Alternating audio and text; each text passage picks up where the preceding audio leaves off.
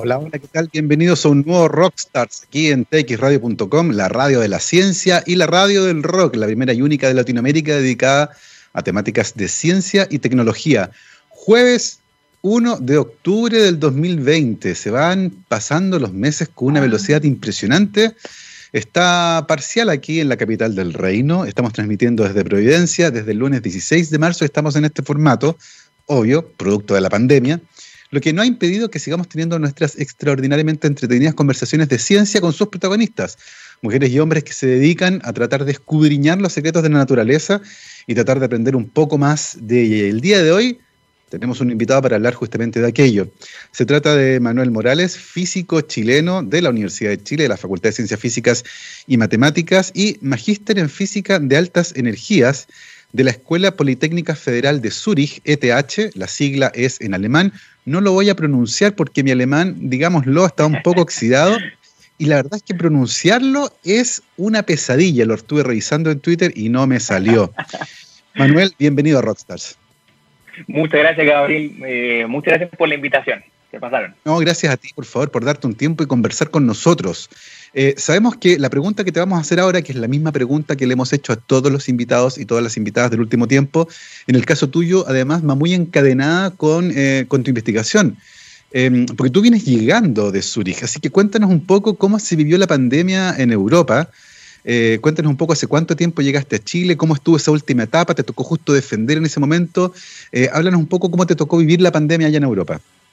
Claro, bueno, esa es una excelente eh, pregunta, Gabriel, porque yo ya estoy acá en Chile, ya llegué hace dos semanas, así que vengo saliendo justamente hoy día de la cuarentena obligatoria, de la, bueno, dos semanas de confinamiento.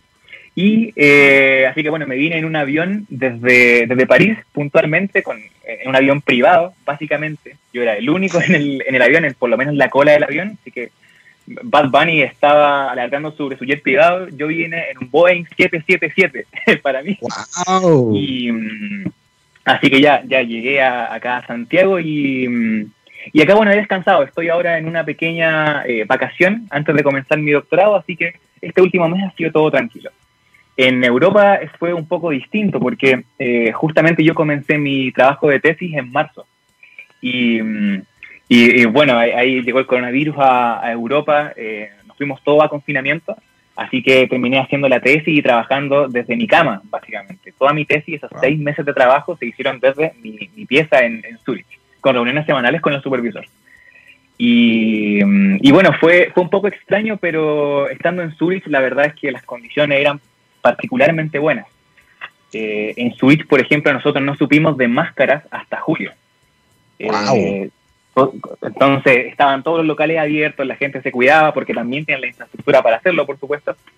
Em, así que, así que bueno, fue, fue un buen lugar para pasar la cuarentena. Así que no ha sido tan terrible dentro de todo para lo que podría ser bueno para mucha gente. Así que, así que yo feliz por ese lado. Nos alegramos un montón que ya estés bien, que ya estés eh, con tu cuarentena terminada, ¿cierto? Eh, que es el proceso obligatorio que todas las personas que lleguen al país, ¿cierto?, tienen que pasar por una cuarentena para garantizar que no vengan infectados desde afuera y de esa forma tratar de disminuir los contagios que estamos eh, causando en nuestro país. Eh, nos alegramos por eso, por un, por un lado, que bien que estás bien, eh, por otro lado, que lata, ¿cierto? Tú dijiste estar encerrado, hacer mi tesis desde la cama. Y aquí viene la parte interesante de la, de la física, que muchas veces se puede hacer sin necesidad de ir a un laboratorio. Pero un poco antes de eso, Manuel, Cuéntenos un poco de dónde viene este interés por la física, que no es una carrera eh, muy popular en nuestro país, como muchas carreras científicas, ¿cierto? ¿Qué fue lo que en el caso tuyo te atrajo a la, física? Mira, eh, bueno, la verdad es que yo estoy interesado en, las ciencias eh, físicas o ciencias afines a la física desde que tengo memoria. Desde que tengo, yo creo, cuatro o cinco años, ya hay audios míos dando vueltas por ahí que mi mamá me ha mostrado, mi papá me ha mostrado, donde ya estoy diciendo que quería ser científico, que quería tener un laboratorio y todo eso. Y, mm, bueno, yo después ese, ese interés se mantuvo eh, en el colegio y yo en media, bueno, quería entrar a, a estudiar astronomía. Eh, así que a mí me, interesaba mucho. contacté en ese tiempo a Mario Amuy eh, para preguntarle un poco qué era la astronomía en serio, qué hacía un astrónomo. Y, fue muy interesante, él fue muy gentil porque me recibió en su oficina de Cerro Calán, me mostró todas las facilidades.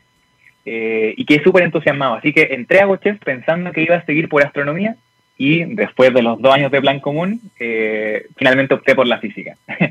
y, ahí seguí por ese lado. Mira, dos cosas súper interesantes que se me vienen a la mente. La primera, eh, ¿de dónde sacaste tú a los cuatro años la idea de que quería ser científico? ¿Había visto científicos en la televisión? ¿Dónde habías escuchado eso? Porque a los cuatro años, ¿cierto? Es una edad bastante temprana. esa es la primera pregunta. Y la segunda, ¿qué ocurrió que cambió tu plan? ¿Por qué la astronomía dio paso a la física? Uf, bueno, la, verdad es que yo creo que ni siquiera tengo mucha memoria de dónde viene todo esto interés de esa época tan temprana. Pero eh, yo creo por mi lado, un poco también por mi, por mi crianza, eh, mis dos papás son profesores de, filosofía, entonces también conversábamos acerca de, preguntas súper interesantes y súper complejas, como, como qué somos, de qué estamos hechos, hacia dónde vamos, y de cierta forma creo yo que la física o la ciencia afines también apuntan a, responder algo en esas líneas. Y, bueno, una vez entrando a Bochef me di cuenta que lo que me gustaba realmente más que las estructuras más macroscópicas que, estudia la astronomía, eh, había un mundo de verdad por conocer a escala fundamental, a la escala más pequeña de lo pequeño. Y, finalmente, bueno, me, gustó mucho, compartí muchos cursos con, los astrónomos también, el, eh, la malla curricular es relativamente similar. Y, bueno, nosotros decimos en física de, partículas que si tomamos un vuelo, un avión, y queremos hablar con la persona que está sentada al lado nuestro, decimos que estudiamos astronomía o astrofísica. Y ahí todo se pone romántico y nos hablan de vuelta. Si no queremos hablar con nadie, si queremos descansar y dormir todo el viaje, ahí decimos que estudiamos física o física de alta energía y nadie nos molesta. Así que, así que esta relación se da. Exactamente, de hecho e-, es muy divertido esto porque la física es tremendamente amplia eh, y se puede estudiar física ah, y hacer física teórica, lápiz, papel, pizarra, eh, se puede hacer física experimental, se puede hacer física de grandes objetos, tú lo dijiste, la astrofísica, estudiar estrellas, eh, agujeros, y también se puede estudiar la física más pequeñita, la cuántica, la de partículas, que son mundos bien, bien interesantes. en ese sentido, ¿Qué preguntas o qué aspectos de la física de altas energías o la física de partículas comenzaron a llamarte la atención eh, al punto de decidir especializarte un poco en esa área? Eh, ¿Qué cosas te volaron la cabeza, por ejemplo? Claro, wow. Em, en, ese, en, toda esta aventura que es la, física de altas energías hay un montón de preguntas eh, muy, muy grandes que todavía no se han podido responder. Eh, algunas de ellas tienen que ver con, por ejemplo, cómo se agrupan las partículas para formar la materia que nosotros vemos. Entonces, las partículas elementales están eh, bien estudiadas. Todos sabemos, por ejemplo, eh, por lo menos en el área, que el protón no es una partícula fundamental, así como se pensaba hace 50 años, por ejemplo. El protón se compone por cositas más pequeñas que interactúan de forma súper compleja y todavía no se sabe muy bien cómo estos componentes pequeños realmente interactúan para formar los protones, los neutrones, el electrón sí es una partícula fundamental, ese está salvado, y después cómo todas estas cosas se comienzan a agrupar para formar todo lo que nosotros vemos, y cómo sencillamente desde 12 partículas de materia y algunas interacciones uno puede formar todo lo que nosotros vemos. Y eso es fantástico. Yo, creo, por ejemplo, tú, tú, Gabriel, que vienes del campo de la biología, eh, nosotros sabemos que, que, la bioquímica en realidad se basa en un set bien pequeño de átomos también. Carbón, mm. hidrógeno, oxígeno, nitrógeno. Y con eso hay un mundo de posibilidades. Y creo que ese es el mismo juego que uno también puede, puede jugar en física de alta energía, preguntándose por cómo comenzó todo, por qué existe la materia, cuáles son las interacciones fundamentales, todas esas cosas. y, es sumamente interesante porque la historia del átomo y de esta suerte de tratar de entender cuál era la unidad mínima de la materia, que viene del tiempo de los griegos, ¿cierto? Comenzó a poder ser estudiada a medida que la tecnología nos permitió ir adentrándonos en el átomo. Y llegó un momento en que la composición del átomo era neutrones, protones y electrones. Eh, y estamos convencidos que eso era. Sin embargo, hay un salto súper importante eh, cuando descubrimos que en realidad, por ejemplo, los neutrones y los protones, a su vez, están formados por partículas más pequeñas, que estas sí son eh, las partículas más fundamentales, ¿cierto? Y empiezan a aparecer cosas como bosones y fermiones y los quarks. ¿qué, qué, salto tecnológico hay, hay en medio que nos permite salir del modelo del átomo formado por tres partículas, electrón, protón, neutrón, y adentrarnos en un mundo más pequeño todavía, donde aparecen finalmente las partículas fundamentales, particularmente en el núcleo del átomo, donde sabemos que ya no son solo protones y neutrones. Exactamente. Bueno, ahí en realidad eh, creo que se muy bonita entre lo que es la física más teórica, la física más pura y eh, también la ingeniería. Eh, resulta que muchas veces muchos de estos grandes descubrimientos físicos son también descubrimientos ingenieriles. Sea, por ejemplo, lo que hace el LIGO, este instrumento y esta colaboración que detectó las ondas gravitacionales, el principio físico es muy sencillo. Eh, pero la ingeniería para poder lograr esa precisión y esos recursos es notable. O sea, el, descubrimiento ingenieril es casi tan importante, es tan importante, mm. absolutamente, como el descubrimiento físico. Y lo que ocurrió eh, es que, bueno, en los colisionadores pudimos alcanzar energías aún más altas para poder romper el protón y el neutrón en colisiones. Entonces, con superconductores, por ejemplo, pudiendo congelar helio, eh, fuimos capaces de acelerar estas partículas a velocidades que son del orden del 99,99999% de la velocidad de la luz y romperlas. Y inmediatamente, después de que estas partículas fundamentales se vuelven a juntar y forman también protones o mesones u otras cosas más exóticas.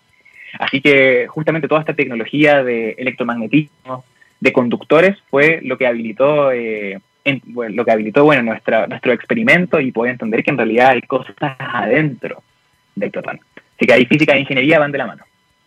Exactamente, y en ese sentido también la física se parece a la bioquímica, porque los bioquímicos cuando queremos saber cómo funciona algo, lo metemos a la juguera y lo destruimos y sacamos los pedazos y separamos sus componentes para tratar de entenderlos por separado y después los volvemos a juntar para seguir estudiándolos. Y en el caso de la física de altas energías, que toma su nombre justamente del hecho de que se requiere altísima energía para poder separar estos componentes y analizarlos por separado, ocurrió algo parecido de la mano con esta revolución tecnológica, algo que ha ocurrido de manera frecuente en la historia de la ciencia, y cambios tecnológicos que impulsan nuevas herramientas para poder escudriñar un poquito más allá. Em, y ciertamente los aceleradores de partículas y la tecnología para acelerar eh, átomos como los de helio, por ejemplo, eh, y poder hacerlos chocar y momentáneamente separar sus componentes fundamentales para poder estudiarlos, eh, abrió una puerta gigantesca a la física. En ese sentido, ¿cómo uno detecta algo que ni siquiera está seguro que existe? En el fondo, ¿cómo fuimos capaces de detectar de qué está hecho un protón, por ejemplo? Claro, es, bueno, esa es una muy, muy buena pregunta. Eh, el detector, el colisionador de hadrones, por ejemplo, es un tubito bien grande que tiene en su periferia un montón de capitas que reaccionan cuando una partícula colisiona con ellas. Entonces, si las partículas son eléctricas, por ejemplo, estos detectores muestran una suerte de pic en, nuestra señal que estamos viendo. Uno ve algo planito, después comienza la interferencia, que es muy difícil de tratar en las colisiones de hadrones, y después viene un pic. Y esos pics son característicos también de cada partícula. Si uno puede manejar con las perillas, entre comillas, del colisionador de hadrones las energías y las partículas que uno está manipulando, uno puede detectar que ahí hay una partícula nueva que esto ocurrió a determinada energía. Y termina siendo aún más complicado, por ejemplo, detectar partículas neutras, porque las partículas neutras no interactúan eléctricamente. El campo eléctrico, el campo magnético no nos puede ayudar. Así que lo que muchas veces hacen los físicos de partículas es que ahí eh, tienen que averiguar qué es lo que hay, que es neutro, que da cuenta de un déficit de energía, por ejemplo. O sea, nosotros sabemos que la energía se conserva en, todas las colisiones, en todos esos miles de millones de colisiones que ocurren, al interior del LHC, por ejemplo, y eh, hay un cierto patrón o un cierto candidato de partícula que da cuenta de eso, específico, muy, muy preciso. Y ahí uno termina concluyendo más o menos qué acaba de ocurrir adentro del colisionador. Em, porque uno, por ejemplo, los quarks, uno nunca los va a detectar por sí mismos. Ellos no existen en, digamos, en, en un estado estable, separados. A ellos les gusta estar juntos. El protón, por ejemplo, son tres quarks juntos cuando uno hace chocar dos protones, estos dos estallan, momentáneamente los quarks se separan y después rapidito, y lo que uno detecta al final, es nuevamente protones o mesones eh, con estos quarks que les gusta andar eh, en patota, entre comillas. Eh, así que, bueno, todo ese análisis uno termina sabiendo qué es lo que hay. Es, impresionante esto. El, logro, el logro que hay detrás de poder detectar este tipo de partículas es realmente impresionante. Cuando uno, por ejemplo, eh, y tú lo decías, cuando un neutrón, por ejemplo, uno logra separar los tres quarks que lo componen, sin embargo, estas partículas elementales no les gusta estar así, rápidamente se reagrupan, ¿vuelven a, vuelven a formar el mismo, la misma partícula anterior o se pueden reagrupar formando otras distintas? ¿Alguien sabe eso? Sí, e, efectivamente, se, se reagrupan formando partículas distintas y partículas exóticas. Em, existe, por ejemplo, que también existen momentáneamente si una partícula es de muy alta energía y después eventualmente decae a las partículas que nosotros vemos en el día a día. Pero, por ejemplo, en el colisionador de hadrones, nuevamente a, prácticamente la velocidad de la luz, cuando las partículas eh, colisionan, uno puede crear, por ejemplo, el hermano altamente energético del protón, que se llama el barión delta más, delta plus. Y bueno, nadie ha escuchado hablar de un barión delta plus porque no hay átomos de bariones delta plus, que son protones un poquito más energéticos.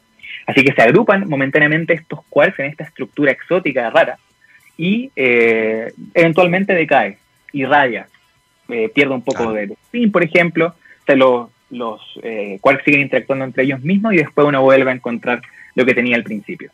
Pero claro, los quarks se reagrupan de forma súper compleja, no vuelven a ser exactamente el mismo protón. Es fascinante porque es un zoológico, es un zoológico de partículas y subpartículas eh, que cambia completamente nuestra, nuestra comprensión de cómo la materia está organizada eh, y ciertamente comprender cómo está organizada nos permite entender cómo interactúa. Eh, y, conecta otras ramas de la física que no están en las altas energías, sino que están en la física de estado sólido y, y, nos permite entender un poco cómo funciona el universo macroscópico. Así que es fascinante este puente. ¿Cuánto de este zoológico, cuánta de esta fauna de partículas que detectamos experimentalmente fue predicha anteriormente por la física teórica? Eh, en el fondo, ¿estábamos esperando ver partículas de esta naturaleza o una vez que las detectamos, reescribimos la teoría para tratar de acomodarlas al modelo? ¿Cómo, cómo fue ese camino intelectual? En, el caso de la física de partículas como la tenemos hoy día, eh, los experimentos son un poco más eh, resultado de la teoría misma. Hay que pensar que, por ejemplo, el colisionador de hadrones, que es una estructura, el experimento probablemente más complejo que se ha diseñado en, la Tierra, eh, se creó porque los físicos creían desde la teoría que se podía detectar esta partícula que, fue muy famosa hace un par de años, que era el bosón de Higgs. Entonces, si el bosón de Higgs se detectaba en las colisiones, eh, los físicos podían concluir que bueno, el modelo estándar funcionaba más o menos de la forma que estábamos esperando. Claro. Y si el, bosón de Higgs no se detectaba, entonces los físicos se mandaron una embarrada más o menos, porque construyeron un detector de miles de millones de millones de euros para detectar algo que no estaba ahí. Así que, eh, como está la física de alta energía hoy día, es eh, resultado un poco de la teoría de eh, Higgs y Brute y Engler, que predijeron la existencia de esta partícula extraña que se terminó llamando el bosón de Higgs en 1960. Eh, entonces hay que, bueno, han pasado 60 años y finalmente el experimento demostró que ellos estaban en lo correcto. Y también demostró muchas otras cosas que, que no se realizaban en la naturaleza y que nosotros también esperábamos encontrar. Y que también, si me lo permite indicar, aunque sea brevemente, y que también ha sido, creo yo, eh, un poco eh, fuente de desmotivación para, para los físicos, para mis colegas también, porque no hemos encontrado señales de teorías espectaculares de las que habíamos estado hablando desde los 80. Por ejemplo, la supersimetría. La supersimetría es esta pieza importante que, bueno, que sostiene básicamente que cada partícula tiene, tiene un primo, tiene un hermanito eh, que, eh, digamos, relativamente similar, que difieren en spin. Eh, y se esperaba encontrar la supersimetría, digamos. Ese era quizás el segundo ítem en la lista del coleccionador de drones para encontrar. El primero era el bosón de Higgs, así que ahí hacemos check, lo encontramos. Eh, lo segundo, que era la supersimetría, no se encontró y no se ha encontrado hasta hoy día. Y para muchos es una, yo creo que es un poco una razón para estar quizás desesperados, para ver qué vamos a hacer, eh, no sabemos ahora hacia dónde seguir. Pero la otra forma de tomarlo es que, bueno, la naturaleza, si uno lo puede decir así, nos está mandando señales un poquito más sutiles. Y tenemos que encontrar esta nueva física en las señales más pequeñas no en una nueva partícula que aparezca supersimétrica en las colisiones, sino en, bueno, eh, señales, como digo yo, un poquito más delicadas. Y eso también para mí, creo yo, es una, es una fuente de motivación más que de desesperación. Exactamente. Eh, las preguntas, de hecho, son el combustible de la ciencia. Las respuestas son eh, motivantes, ciertamente, se siente bien aprender algo, pero es la pregunta, esa gran zanahoria que nos hace seguir avanzando eh, hacia lo desconocido. Y por otro lado, destacar eh, esto del LHC, del Large Iron Collider, el colisionador de hadrones, este acelerador de partículas de varios kilómetros de largo que está bajo la frontera de Francia con, con Suiza, ¿cierto? que se construyó con dinero de los contribuyentes de Europa, eso es súper importante. Fue el dinero de los impuestos de las personas el que financió la construcción de este aparato. Y en Estados Unidos uno similar no se construyó, porque las personas no quisieron financiar algo que nadie sabía muy bien para qué era. Eh, y me parece interesantísimo que cuando se inauguró el LHC, el director, al director le preguntaron para qué servía el LHC. Y él contestó, no lo sé. Eh, y esa respuesta que fue notable porque efectivamente no sabemos lo que vamos a encontrar, lo que no quiere decir que sea inútil.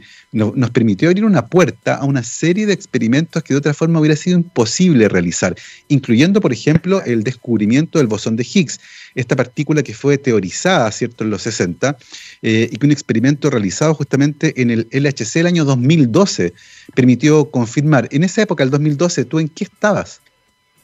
Hace ocho años atrás. Yo estaba en. Wow, yo estaba en el colegio todavía. Yo estaba en, en segundo medio. ¿Y en ese momento, por ejemplo, ese descubrimiento te llamó la atención? Sí, sí, sí, sí. Fue, fue fantástico en realidad. Eh, aparte que también se, se conversó mucho. El, el, trabajo mediático ahí fue notable también, porque bueno, la hazaña era notable. Así que eh, en ese tiempo, sí, yo también aluciné con el, el bosón de Higgs, a pesar de que no sabía mucho qué era, ni de dónde venía, ni por qué tenía que estar ahí. nosotros no, no vemos ladrillos hechos de bosón de Higgs. La materia no está ahí, entonces, bueno, ¿dónde estaba? Y, y, eso levantó muchas preguntas. Así que creo que eso también, esas fueron de algunas de las semillas que creo yo que finalmente me hicieron ir por la física de alta energía y la física de la energía o la materia fundamental. Así que no, yo en, ese entonces también aluciné. Mm. Y, en ese sentido, ya aproximándonos un poco más a tu viaje eh, a, Suiza, eh, cuéntanos un poco qué preguntas eh, había en la física de partículas que te parecían atractivas o interesantes, tanto como para, por ejemplo, embarcarte en un magíster que te iba a llevar después a Suiza. Claro. Wow. Em, eso, eso fue interesante porque yo sabía que quería irme un poco por la física más fundamental cuando ya estaba en el último año en, en y yo en, ese entonces estaba haciendo una, una ayudantía de electromagnetismo, creo que era, y llegué a la reunión con el profe a su oficina cinco minutos antes. y me quedé dando vueltas esperando que el profe llegara y justo pasó por ahí un, un compañero, un, amigo mío que era un poco más viejo, y me preguntó, oye, bueno, que él ya estaba en magíster y decía, ¿y qué vaya a hacer ahora? Y yo le dije, no, quiero alta energía, pero no sé mucho lo que significa, no he tenido ningún curso de teoría cuántica de campos, por ejemplo, que es el ABC, de la física de alta energía, así que estoy postulando. Y él me dijo, ah, mira, ¿sabes qué? Yo conozco a alguien que está en un programa de física de alta energía, precisamente, en Europa. Eh, y le digo, muy bien, si quieres te lo paso. Y yo, bueno, bueno ¿por qué no? Y bueno, finalmente hablé con esa persona, el programa fue súper entretenido y me terminé yendo hacia allá. Y estando en Francia, el, llegando a Francia en septiembre del 2018, recién empecé a entender lo que era la física de alta energía. Yo no sabía mucho qué iba yo a buscar porque no, no tuve muchos cursos de eso en, en Bochef. Y ocurrió, claro, yo terminé aprendiendo todo allá, eh, en francés o en inglés, por ejemplo. Yo hasta el día de hoy no sé cómo se dice en español eh, muchos conceptos de física de alta energía porque nunca lo he escuchado. entonces, eh, entonces es un poco raro. Recién me comencé a instruir a hierro. Y, y ahí, bueno, todo, todo salió súper bien. El primer año en, Francia fue, fue notable, yo lo pasé muy bien, conocí muy buena gente.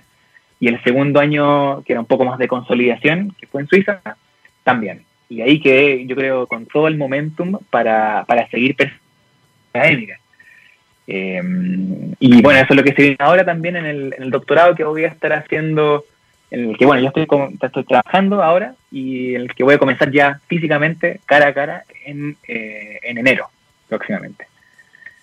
Vamos a conversar de eso. Eh, vamos a conversar justamente de eso en la segunda parte de la entrevista, eh, cómo, cómo se armó finalmente tu magíster, lo que te queda por, en camino por delante. Pero antes de eso, ¿cuánto influye em, el que hacer experimentos en esta área sea enormemente caro. Eh, construir un acelerador de partículas, hacerlo funcionar es carísimo. El LHC costó algo así como 7 mil millones de dólares, sin considerar la cuenta de la luz, por supuesto. Eh, ¿Cuánto influye en eso que, que el área tal vez no sea tan, tan conocida en Chile? ¿Crees que influye? ¿Se puede hacer 100% teórico? ¿Requiere el apoyo experimental? ¿Cómo lo visualizas tú ahora? Sí, 100%. Eh, a mí me gusta mucho la física de alta energía experimental o la física de los colisionadores, por ejemplo, porque ahí nosotros tenemos un poco control sobre lo que está ocurriendo. Existe también física de alta energía, por ejemplo, desde la cosmología. Pero en la cosmología, em, eh, es bien observacional. Uno puede ver lo que está ocurriendo y ocurren cosas espectaculares, pero uno no tiene control sobre esos fenómenos. El colisionador de hadrones sí lo tenemos. Ah. Eh, pero bueno, todas estas tareas titánicas requieren la colaboración internacional. Un solo país no podría haber construido el colisionador de hadrones. Eh, así que si no existe ese tipo de, colaboración, como creo yo en realidad que no, existe mucho entre los mismos países, quizás sudamericanos o latinoamericanos, es muy, muy difícil pensar que, vamos a tener ese tipo de instalaciones acá. A pesar de que hay algunos esfuerzos, existe el proyecto Andes, que se llama, que es, un, es, digamos, un túnel para hacer experimentos subterráneos que queda, se está construyendo o se va a construir eh, a la altura de La Serena, entre Chile y Argentina. Y también se puede hacer un poco física de neutrinos, quizás, pero no existe la infraestructura para tener máquinas comparables al colisionador de hadrones que requieren de una inversión altísima y que así y todo devuelven mucho más de lo que invierten. Porque lo bueno es que se ha hecho el experimento, perdón, no el experimento, sino las cuentas. La Comisión Europea investiga año a año cómo se va esa plata que ellos invierten y se concluye que el colisionador de hadrones devuelve el doble de lo que requiere. Por cada euro que invierten, creo que... Y eso también es muy interesante. Exactamente, de hecho Internet nació, digámoslo, de allá, el HTML sale del CERN justamente cuando los físicos querían compartir sus datos más rápidos. Lo propio en Estados Unidos con ARPANET, este proyecto en el cual los físicos también querían conectar sus computadores. Y la suma de estos esfuerzos finalmente generó Internet. Y no les tengo que explicar lo que significa hoy día Internet para nosotros, porque esta entrevista, por ejemplo, la estamos haciendo gracias a esa tecnología que salió de los laboratorios de investigación como el CERN, por ejemplo. Y en Chile claramente hay ese tipo de instalaciones. Eh, los grandes telescopios, por ejemplo, son financiados por proyectos internacionales. Nosotros los podemos utilizar, pero en muchas otras áreas ciertamente hay déficit de instalaciones de esa naturaleza. Vamos a ir ahora a una pausa musical y a la vuelta vamos a seguir hablando de este tour europeo eh, que estuviste haciendo, Manuel. Le recuerdo que estamos hablando con Manuel Morales, físico de la Facultad de Ciencias Físicas y Matemáticas de la Universidad de Chile, magíster recién, recién terminado eh, eh, en, altas energías en la Escuela Politécnica Federal de Zúrich, el famosísimo ETH. Viene llegando a Europa, estuvo dos semanas en cuarentena y vamos a hablar de, justamente la temática del magíster, dónde estuviste hincando el diente ahí, en qué preguntas y lo que tienes planeado para tu doctorado que comienza ahora en enero. Por ahora nos vamos a escuchar a Stevie Nicks, esto se llama Edge of Seventeen, un tremendo tema, vamos y volvemos.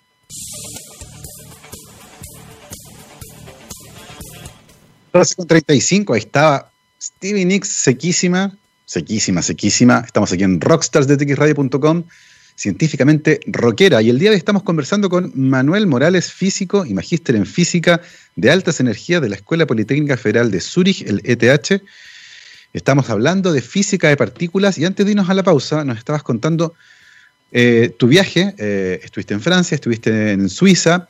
Eh, cuéntanos un poco qué pregunta específicamente intentaste abordar durante tu magíster. bueno, con toda la, carga académica de, digamos, dos años de, cursos más o menos intensos y, y una práctica también entre medio, yo finalmente decidí irme por el área que se conoce como física más allá del modelo estándar. Eh, en eso estuve haciendo mi, mi, tesis, en lo que también se le denomina teoría efectiva de campos. Y resulta que, bueno, el modelo estándar se puede entender como una teoría efectiva de campos. Ahí la palabra clave es, por supuesto, efectiva. Porque sabemos que el modelo estándar eh, es una herramienta que nos permite calcular procesos de alta energía a precisión tremenda. Llega a ser fantástico lo bueno que es. Eh, pero también sabemos al mismo tiempo que no puede ser la respuesta última de la física fundamental, porque sabemos a ciencia cierta que el modelo estándar no puede explicar grandes, grandes cosas, como por ejemplo, eh, por qué los neutrinos, que son partículas fundamentales, tienen masa. El modelo estándar los propone sin masa y sabemos que tienen. Eh, no puede explicar tampoco hasta el minuto eh, la materia oscura o la energía oscura, que son otros dos animales que, que están ahí cada uno dando vueltas por su lado nosotros no podemos trabajar ni estudiar. Eh, así que eh, si tengo una teoría que describe bien lo que yo veo a cierta energía, pero al mismo tiempo sabemos que no es toda la historia, entonces es una teoría efectiva de campo.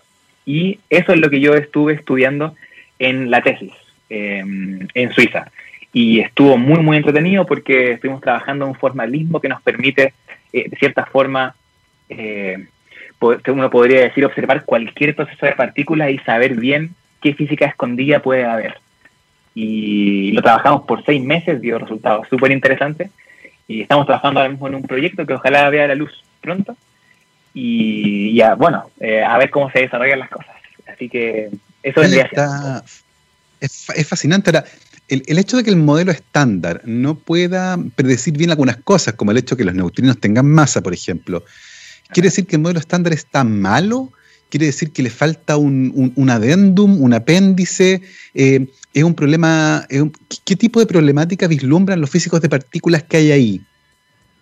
Claro, eh, en realidad sí, es justamente un, un problema bien profundo, eh, en realidad.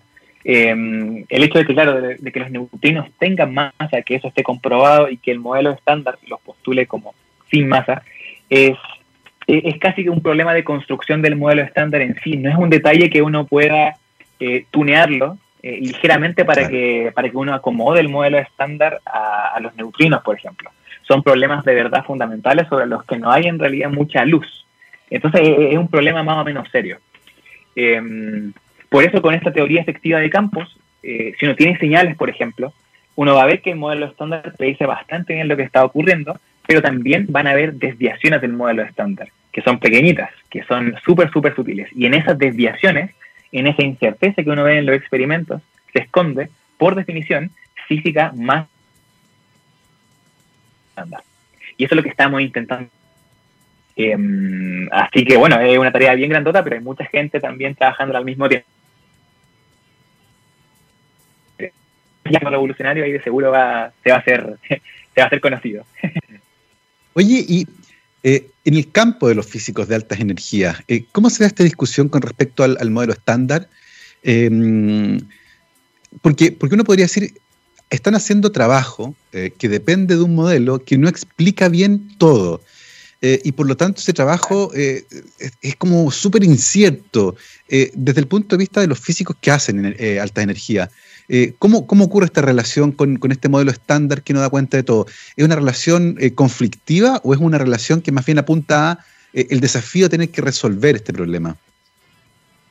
Claro, yo creo que hay un poco de los, de los dos ahí, porque mm, existe, por ejemplo, mucha gente, sobre todo la, gente mayor, que tiende a estar a cargo de los proyectos, de los experimentos del colisionador de hadrones, que pasaron toda su vida trabajando por ejemplo, en super y, y bueno, eh, ese termina siendo al final un problema del colisionador de hadrones donde los recursos se asignan eh, también a ciertas divisiones que eh, quizás siguen buscando un poco de física que, bueno, quizás no esté ahí tampoco.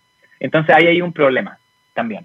Pero existe, yo creo, en, el, en, la gran mayoría de los físicos, que creo que ahora nos estamos enfrentando eh, en estos próximos años a un cambio de paradigma también que va a ser eh, muy, muy potente y que va a dictar nuestro curso de acción, creo yo, por el próximo siglo.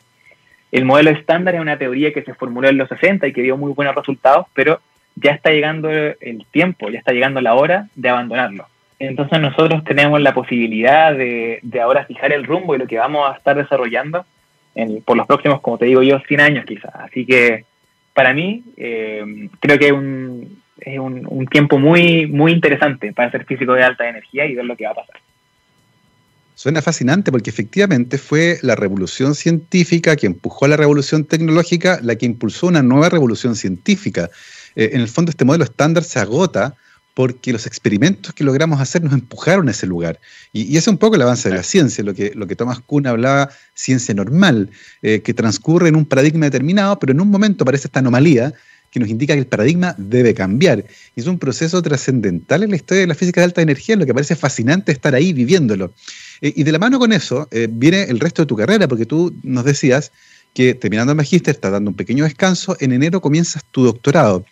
Eh, cuéntanos un poco qué programa de doctorado vas a seguir, te quedas en Chile, te vas de nuevo a Europa, vas a seguir otro camino. Háblanos un poco de la parte más, más, como, más como del teje-maneje, de cómo, cómo viene eso.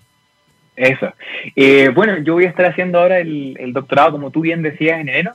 Voy a estar en la Universidad de Cambridge, en, Inglaterra. Y mm, voy a estar trabajando en el DAMS, que se llama, que es el Departamento de Matemática Aplicada y Física Teórica, em, en, en, un proyecto que va a estar nuevamente intentando encontrar estas señales de nueva física, física más allá del modelo estándar. Y bueno, esa fue en realidad una, eh, para contarte un poco sobre el manejo de, toda esta situación, esa ha sido una aventura muy, muy difícil, ha tomado ya a estas alturas casi un año en gestarse.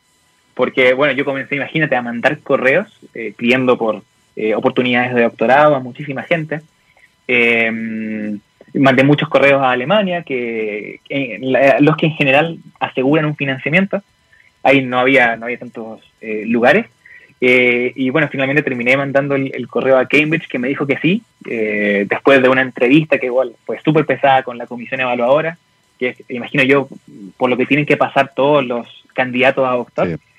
Em, obtuve el lugar, pero no el financiamiento. Eh, y eso fue súper complicado porque en este año en particular, cuando el coronavirus se ha, se ha comido los fondos de la Unión Europea y de todo el mundo en realidad, en un año en el que se está implementando súper fuerte el Brexit, por ejemplo, eh, todo parecía ser que en realidad era el peor año casi desde la Segunda Guerra Mundial para postular a un posgrado en Europa. Y muchos coincidían en eso. Así que tuvimos que esperar meses, digo yo ya vamos para el año, a que se resolviera el financiamiento que viene desde el Consejo Europeo de la Investigación, se llama. Y, finalmente eh, mi supervisora ganó ese financiamiento y, vamos a poder pagar por este doctorado que es, eh, que bueno, es súper, súper caro. Estudiar en el Reino Unido es carísimo. Así que, así que bueno, eh, vamos a esperar, esperemos que saquemos lo, mejor posible de, de, esos fondos también. Y todo eso, bueno, comenzando en enero, precisamente, como tú decías. Es bacán porque uno, uno piensa en física en Cambridge y se imagina, no sé, a Sir Isaac Newton, ¿cierto? Eh, revolucionando al mundo completo. Está por ahí el manzano de Newton, está por ahí la sala de clases donde se hacía la cátedra de Newton, que, durante mucho tiempo fue heredada por otros académicos eh, de gran renombre. Eh, uno la asocia a la tradición más fuerte del mundo de la física, ¿cierto? Cambridge, junto con Oxford, que están muy cerca una de la otra, que usualmente tiene esta rivalidad buena onda histórica de cuál de las dos es la más bacán. Em, en ese sentido, y, entendiendo lo complejo que ha sido el financiamiento, y recordemos que hay un montón de becarios de Becas Chile que el día de hoy están sin financiamiento, también producto de la pandemia no han podido extender sus becas, en los que los tiene sumergidos en una, gran emergencia, así que un abrazo grande aprovechamos para todos los becarios de Becas Chile que están pasándolo bastante mal, particularmente de hecho en el Reino Unido. Eh, cuéntenos un poco ahora, eh, sí, no, eh, me parece que un problema que hay que visibilizar. Eh, más allá de, la parte administrativa y de este sueño de llegar a ser el doctorado a Cambridge, cuéntenos un poco ahora cuál es el proyecto, cuál es la idea que tienen. Algo nos adelantaste que tiene que ver con la física que va más allá del modelo estándar, pero, pero cuéntanos en, particular qué es, cuál es la pregunta, cuál es el, gran, objetivo que tienen ahí. Muy bien. Em, resulta que, bueno, eh, están las partículas fundamentales, están eh, lo que nosotros llamamos las 12 partículas de materia, que son los quarks, se le llaman, tiene un nombre un poco extraño, se llaman los quarks y los leptones. Y esas partículas mm. eh, interactúan a través de las cuatro fuerzas fundamentales. Eh, la gravedad es una fuerza fundamental que igual eh, tiene que estudiarse, también es un poco un animal que mm. está por su, propio, por su propia área. Y están las otras tres, que son el electromagnetismo, que es, probable, es probablemente la fuerza que conocemos más. Está la fuerza nuclear débil, que es esa fuerza responsable de la radiación. Y también está la fuerza nuclear fuerte, por supuesto, la más fuerte de, las tres. Y en esta interacción fuerte es donde yo voy a estar trabajando, porque la interacción fuerte tiene eh, la característica de que hay, hay, ciertas cantidades que no se pueden calcular, nosotros decimos analíticamente, no se puede calcular con lápiz y papel. Y esas cantidades físicas no se pueden extraer desde primeros principios. A los físicos les encanta aproximar cosas y así calculamos todos los procesos de partículas. Pero en, el caso de la interacción fuerte, esa aproximación no sirve, se cae. Y un físico sin aproximaciones la tiene complicada. Así que eh, estas cantidades uno las tiene que extraer directamente desde experimento. Así que lo que vamos a hacer es hacer extraer estas cantidades que son muy, muy difíciles de, tratar e intentar estudiarlas con eh, redes neuronales. Ahí entra nuevamente un poco el machine learning y la inteligencia artificial, que también se están comiendo harto de la fenomenología de física de partículas, se llama. Y eh, vamos a estar viendo cómo se esconde la nueva física en estas cantidades extrañas que no se pueden calcular desde primeros principios, que se llaman las distribuciones partónicas. Se llaman PDF en inglés, así como el formato. Pero son, son, son estas estructuras. Y, ahí vamos a estar eh, viendo a, dónde nos lleva. Suena, fascinante esto. Em, eh, esto de tratar de entender cuál, es la energía, eh, la magnitud de la energía que mantiene, por ejemplo, los quarks unidos. entiendo que va por ahí un poco la, historia, ¿cierto? Y los quarks son estas partículas que forman, partículas fundamentales que forman a las partículas que usualmente nosotros podemos interactuar con ellas, como por ejemplo el núcleo de los átomos. Em, y, uno podría entender eh, que tal vez se podría calcular la energía necesaria que hay que meterle a un sistema para desarmarlo, que eventualmente podría ser similar a la que es necesaria para volver a unirlo. Eh, eh, y tú dijiste, hay que hacerlo experimentalmente porque por las limitaciones del modelo no se puede calcular, vamos a tener redes neuronales, machine learning, y, los datos de dónde van a salir? ¿De un, ¿También del, del LHC? ¿Cómo, ¿Cómo es la parte experimental ahí? Sí, ahí va a ser muy interesante porque eh, vamos a estar utilizando información que viene de, desde los países, desde los experimentos, creo yo, eh, más variados de la Tierra. El LHC em, tiene, tiene, por ejemplo, mucha información sobre precisamente las colisiones de hadrones, pero existen muchos otros experimentos que se encargan de estudiar al detalle procesos un poco más particulares. Entonces existen eh, el, el sincrotrón perdón, alemán, que desde ahí se va a estudiar también eh, estas cantidades, las PDF, que no se pueden calcular de forma analítica, vamos a utilizar datos de ellos, vamos a utilizar datos de colisionadores también que ya no están operando, que se cerraron hace poco, y nos van a dar alguna idea sobre lo que ocurre en lo que se llama el espacio de parámetros. Uno, tiene los parámetros, los acoplamientos, las cantidades interesantes dando vueltas por ahí, y cada uno de esos experimentos nos va, entre comillas, a achicar esa área de parámetros hasta que nosotros sepamos exactamente dónde están estas cantidades. Así que vamos a utilizar datos del colisionador de drones, de todos los colisionadores europeos también, colisionadores estadounidenses también, eh, datos de neutrinos, por ejemplo, que tienen, bueno, los japoneses, unos experimentos impresionantes también, el Super Kamiokande, eh, eh, que también detectó la oscilación de neutrinos en, los 90, si no me equivoco. Así que vamos a estar utilizando datos de, de todo, todo el mundo. Y también próximamente datos de colisionadores que se van a crear en el futuro, como el, colisionador de ion eh, electrón, que también se va a hacer en Estados Unidos. Así que este es un proceso de, mejora continua.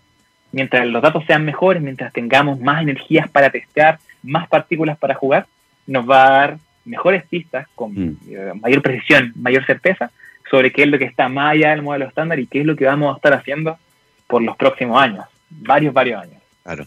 Así que es, como digo, una colaboración internacional. Sin colaboración no hay física de partículas. Exactamente. Oye, Manuel, ¿cuáles podrían ser las implicancias de que tú logres medir experimentalmente estas energías? ¿Qué, otra información, eh, cuando nos logremos parar ahí, podríamos empezar a extraer? ¿Qué otras preguntas van a empezar a aparecer eh, a partir de eh, que eventualmente se logre cerrar este proyecto y logres determinar analíticamente estas energías que no se pueden calcular? Claro. Eh, bueno, en ese sentido, ahí, cambia, ahí se revoluciona un poco el, modelo estándar, porque a uno le permite estudiar, quizás suena un poco eh, raro esto, así que me detiene si me voy muy en la bola, eh, nos permite estudiar operadores de dimensiones superiores, higher dimensional operators se llaman. Y esos operadores nos, dan, nos dicen más o menos cómo interactúan las partículas en formas que no conocemos. Entonces existen lo que se llaman en física de alta energía los eh, vértices. Yo, de hecho, justo creo que tengo acá un pequeño diagrama de Feynman ahí. Sí. Eh, todas esas estructuras son los vértices, se llaman. Y ellos nos dicen cómo interactúan las partículas, con qué fuerza interactúan y qué partículas no interactúan entre sí en lo absoluto. Eh, lo que va a ocurrir con esta física más allá del modelo estándar es que vamos a descubrir las nuevas reglas del juego, donde estos vértices, sabes que en realidad tienen muchas más patitas, salen hacia muchos otros lados, son, de operador, o son operadores perdón, de dimensiones superior. Entonces vamos a ver qué interacciones que nosotros pensábamos que no se daban, sí se dan. Y una vez que ya tenemos la teoría efectiva de campo, nos podemos aventurar y ver, bueno, eh, qué es lo que sigue entonces, cuál es la teoría última que nos puede dar cuenta de todos estos fenómenos. Así que va a estar muy bueno, va a estar muy, muy bueno. Wow, es, es notable todo esto que estamos escuchando. Suena, como, como, tú lo planteaste en un momento, este modelo de cambio de paradigma donde el modelo estándar se agotó, es necesario cambiarlo, pero para eso tiene que haber una revolución con respecto a las cosas que estamos midiendo. Eh, quedan un montón de preguntas súper interesantes ahí. Entiendo que el gravitón, por ejemplo, es otro de los elementos eh, que, está, que está en la zona oscura, pero tú lo dijiste, electromagnetismo, eh, las fuerzas nucleares fuertes, las fuerzas nucleares débiles y la gravedad.